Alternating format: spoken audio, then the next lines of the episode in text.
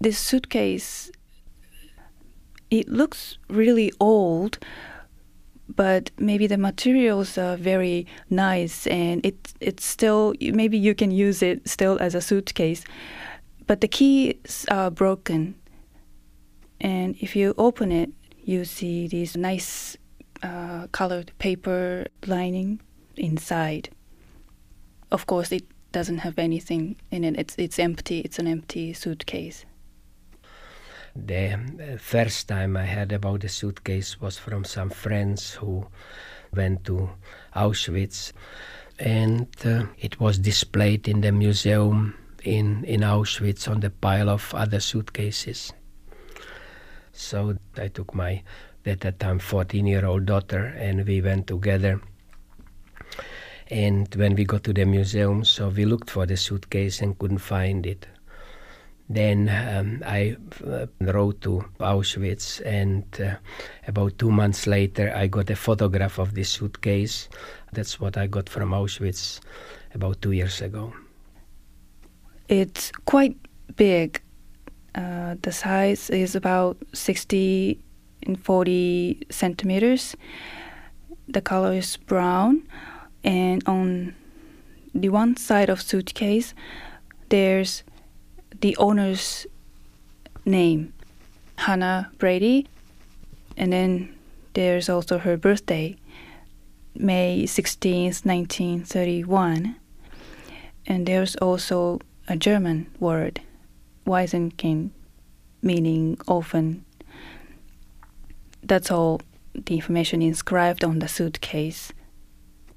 The writing on the suitcase is definitely not my sister's, because she would have never written herself Waisenkind or orphan.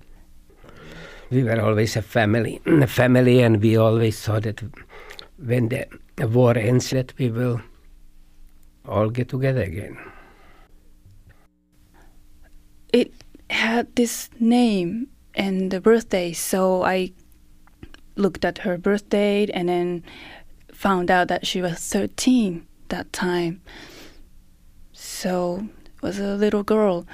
So I really wanted to find out about her, what kind of girl she was, where she was born, what kind of family she had. And I knew that she died in Auschwitz, so I just wanted to find out what kind of girl she was before, before the Holocaust. Actually, I was uh, born in nineteen twenty-eight, too, and my sister was born three years later. We lived in a small town in Moravia. We were, there were only two Jewish families. I was the only boy, and my sister was the only Jewish girl in, in town. So we, all our friends were Christian. We were very integrated. My father was a a voluntary fireman, he was a football player, he became the chairman of the football team. There was a lot of skiing in our town. It was very famous for cross-country skiing racers. He was the announcer, and uh, he played in the local theater, and my mother was a very vivacious, very uh, uh, lady, and she laughed a lot, very loud always, we liked that, and we had a lot of people coming to our house, artists, painters, and uh, which my father, the young ones, he supported, and, and poets and writers, and uh, because they always knew there was a good talk and uh, good food. At the same time, um, there were some poor people li living behind town, and my mother was always sending them some clothes or some food, and Hannah was the deliverer, and she loved to do it and kept bugging my mother if she can bring some more stuff to these people. Uh, so we were, I would say, a very loving family. My, I remember my fa parents worked very hard. They, were, they both worked six days a week. We had a store, but on the seventh day was always on a Sunday. We climbed into the bed with mother and father. I was always with mother, and my little sister was with my father. Hannah was a strong girl, if, um, and I know it because when we were fighting, she wouldn't always lose. And uh, she was she had a blonde hair, blue eyes, and uh, I think a pretty, very pretty round face. And well, we used to uh, play a lot together. We had a big garden, and through the garden was going a creek, so we always played the navy. In winter, we again built uh, winter forts out of snow, and uh, she was a good sports uh, person. Uh, she she skied. We skied cross country. She was skating. Once I remember, she got a beautiful skating outfit. It was uh, red, and it had fur on the end of it, on the end on the, of the sleeves. And she was learning how to become an expert uh, skater. And uh, although she was only eight or nine years old, she was pretty good at it, and we all admired her. She learned turning around, and I don't know, pirouettes, whatever. I don't know the terms for these things, but she certainly enjoyed it, and we all enjoyed watching her. We had a lot of, a lot of fun. Our center targets young people in Japan. So we organized this traveling exhibition, The Holocaust Seen Through Children's Eyes. We wanted uh, these artifacts that used to belong to children.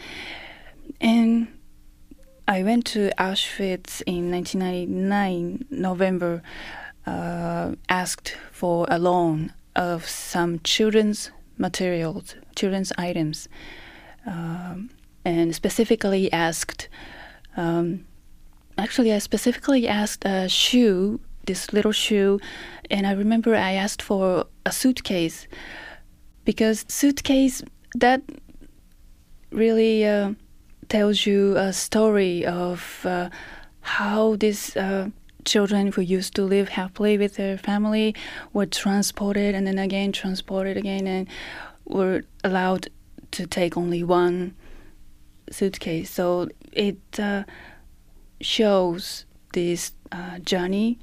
Um, so I thought an object like suitcase would be a very important item to to really let children in Japan learn what happened to children in the Holocaust. We had a very happy time, until suddenly the Nazis appeared on the horizon, first in Germany, then in Austria, then the Sudetenland, and um, then took over the, che the rest of Czechoslovakia. From then on, one restriction after the other came into effect. First, we were allowed to shop only in certain stores. We were allowed to shop only at certain time. We are not allowed to go to movies. In nineteen forty, I was twelve, my sister was nine. We uh, were not allowed to go to school anymore. And uh, eventually, we had to wear a yellow star. Then my mother was arrested in uh, the spring of forty-one. My father was then arrested in the fall of um, forty-one.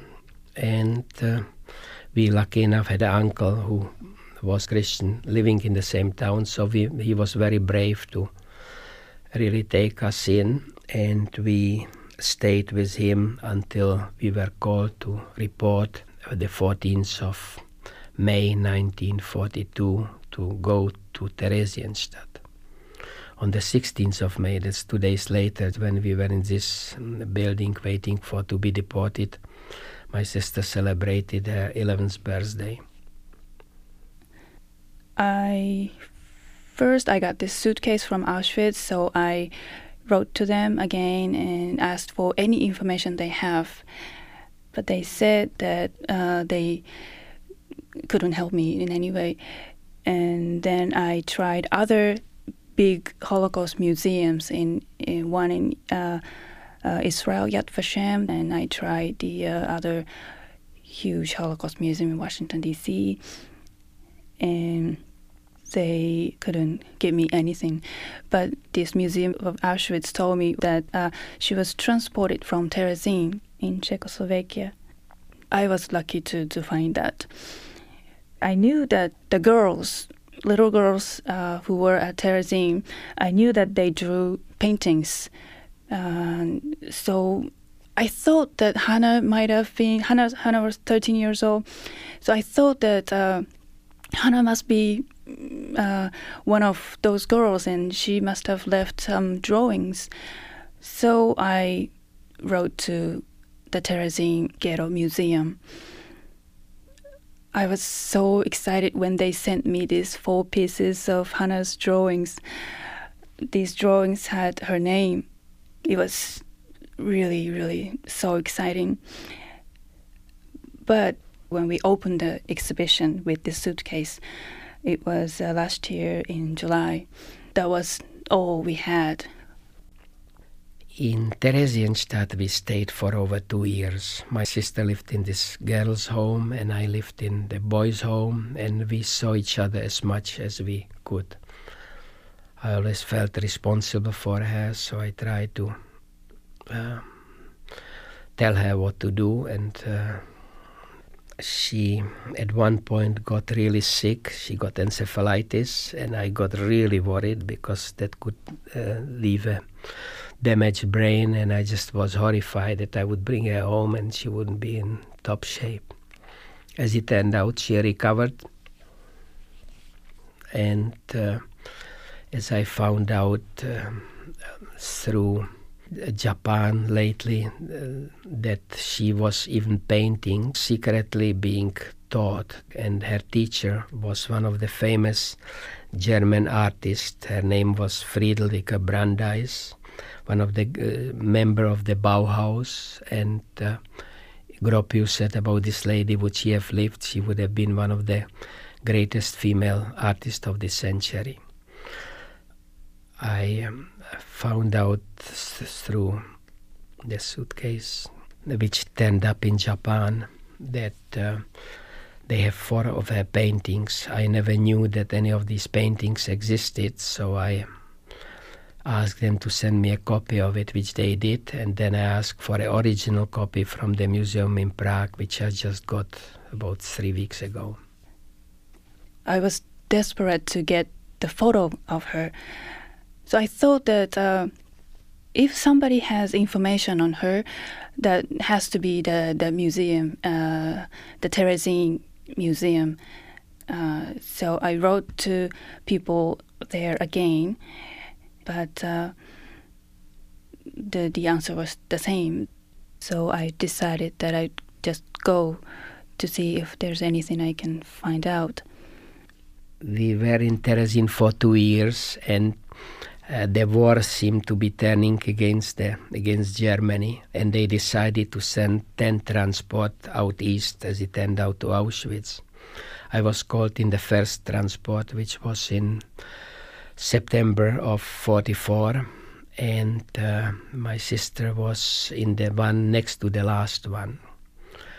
Um, I was fortunate enough to pass the test, or because at that time they needed workers, so I looked strong enough and I just said that I'm healthy, so I passed the selection and went to work. My sister went in there next to the last transport, and that was on the twenty-third of October nineteen forty-four. And since she was too small for work, so she was killed the next day. Before my sister went, just the day before the transport, she asked my cousin to do her hairdo because she wanted to Uh, she wanted to look nice when she will meet me. Instead, when she got to Auschwitz, they cut her hair and then they killed her.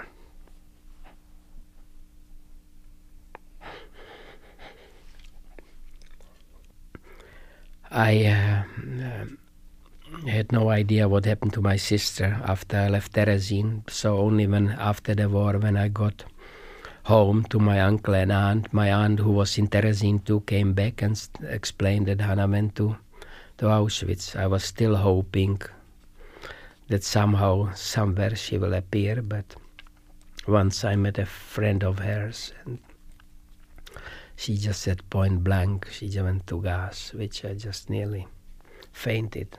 And that's how I found out.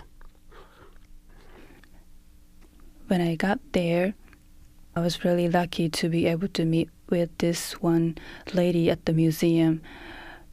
She invited me into her office and she was trying to help me in any way. And we were look, both looking at this list of names of uh, people who were transported from Terezin to somewhere else, and there I found the name of Hana. And right next to it, we found another Brady. So I asked, could this be her family? And then we looked at the, the birthdays, and it was uh, the, there was three years difference. So they told me that uh, usually the families are listed uh, together. So she was sure that he must be her brother. And I asked him, do you have any idea where uh, in I mean, what he's doing? Um, because from the list, you can tell that uh, he survived. Hana had a little check to, to show that she died, but he didn't have that mark. So I asked her if there's any way I can find out about him. And she looked really sad because she knew that I was so desperate. But she said she didn't know how I can find out about him. But then she went back into her desk and she showed me another document which had names of Mister George Brady, Hannah's brother, with the name of his bunkmate. They shared the, the bed in the Terezin camp, and she knew Mister Brady's bunkmate. She knew that Mister Brady's bunkmate is living in Prague. I was supposed to leave the next day, so I had only half a day. But I ran back to Prague and ran into this Jewish museum in Prague. And there was this woman who had been helping me find Hana's drawings. So she made a few phone calls to find out Mister Brady's friend. And then he came over to see me at this office. We had only half an hour, but from him I was able to get uh, Mister Brady's address in Canada. And suddenly, in last September, I got a letter from Japan, a big envelope. I was uh, wondering who would write to me from Japan, and when I opened it, I couldn't believe it. I just was stunned, you know, I just couldn't couldn't believe it. It's to the credit and incredible perseverance of Fumiko Ishioka, the director of the museum, that she decided to find who the owner was, and she went through a lot of problems to and challenges to find it, but she did manage. Right after I went home, I wrote to Mister Brady, but still at that time I wasn't sure if I could get any response from him. Um, this might remind him of bitter memories, and he might not want to hear such a thing anymore. But few weeks later, I got a nice letter from him and details about Hana, and also this beautiful uh, photos of Hana. And I just screamed at that time, and uh, my hands were shaking. And then, as I read the letter, but uh, the. thing is that I was, of course, really excited to finally find Hana and find out what kind of girl she was when she was in happy days, uh, and what she liked to do. She went skiing, skating, and a lot of details on Hana. It was unbelievable. But what really excited me is that uh, Hana's um, brother survived.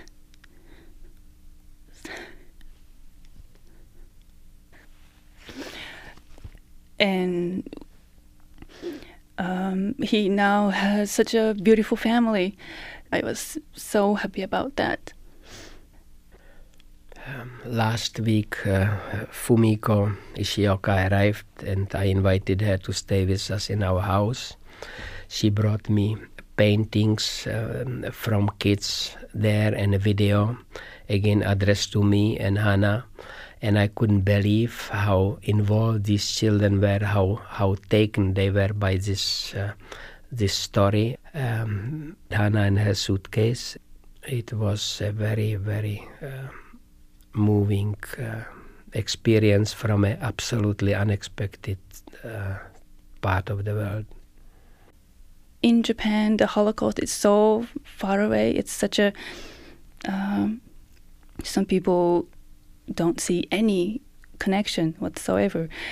But when they look at the suitcase, these children were really shocked that, that she was my age. And that really helped them a lot to really uh, focus on this one little life that was lost.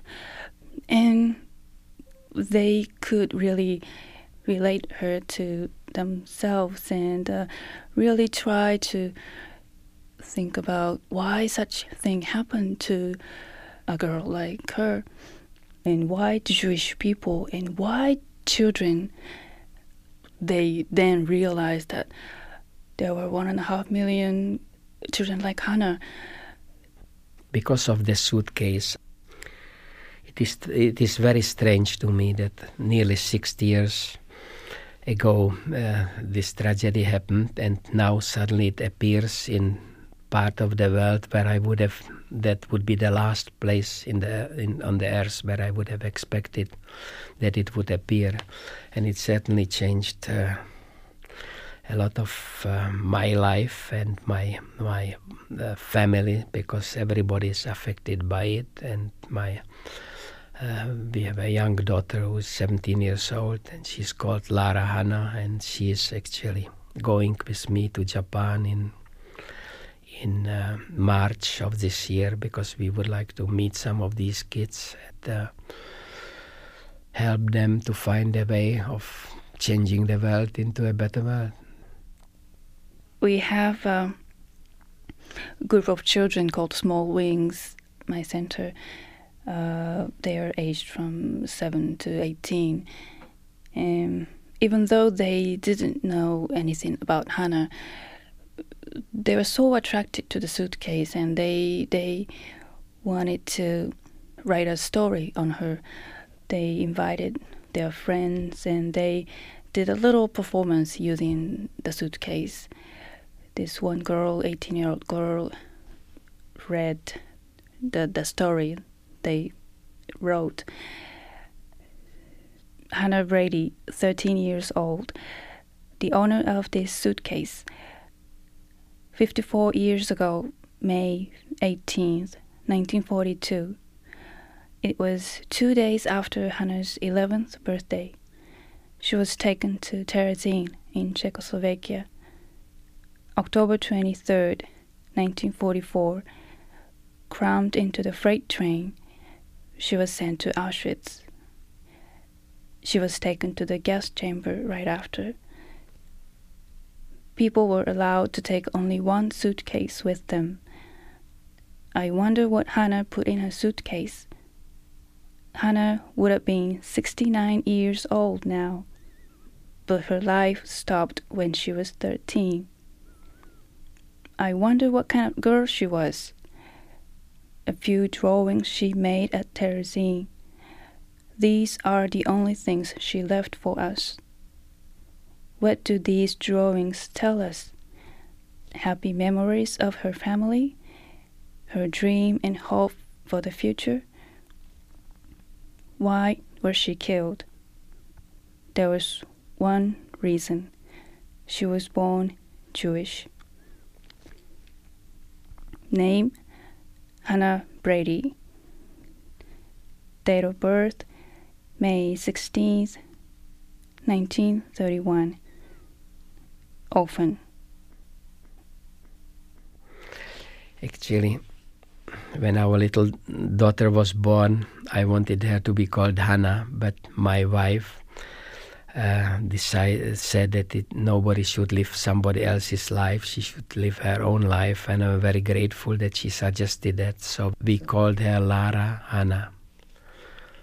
And, um, and Lara Hanna knows a lot about the fate of Hanna and my fate and our family. And when we went to Auschwitz, it was a very emotional visit, and we somehow felt better that we lit three candles for these three. My mother, father, and Hana.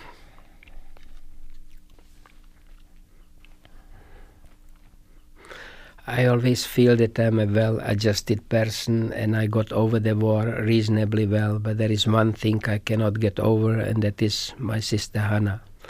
And with this suitcase, it flared up again much more, not only with me, but with the rest of the family, because suddenly we have a lot uh, to remember and a lot to talk about. And uh, suddenly the aunt to my sons is uh, somebody uh, very close, close to them. And, uh, and uh, we will never forget her.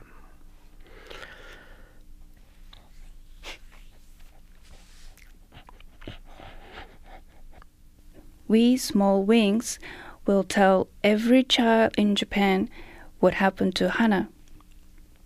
We, Small Wings, will never forget what happened to one and a half million Jewish children. We, children, can make a difference to build peace in the world, so the Holocaust will never happen again. By Small Wings, December two thousand, Tokyo, Japan.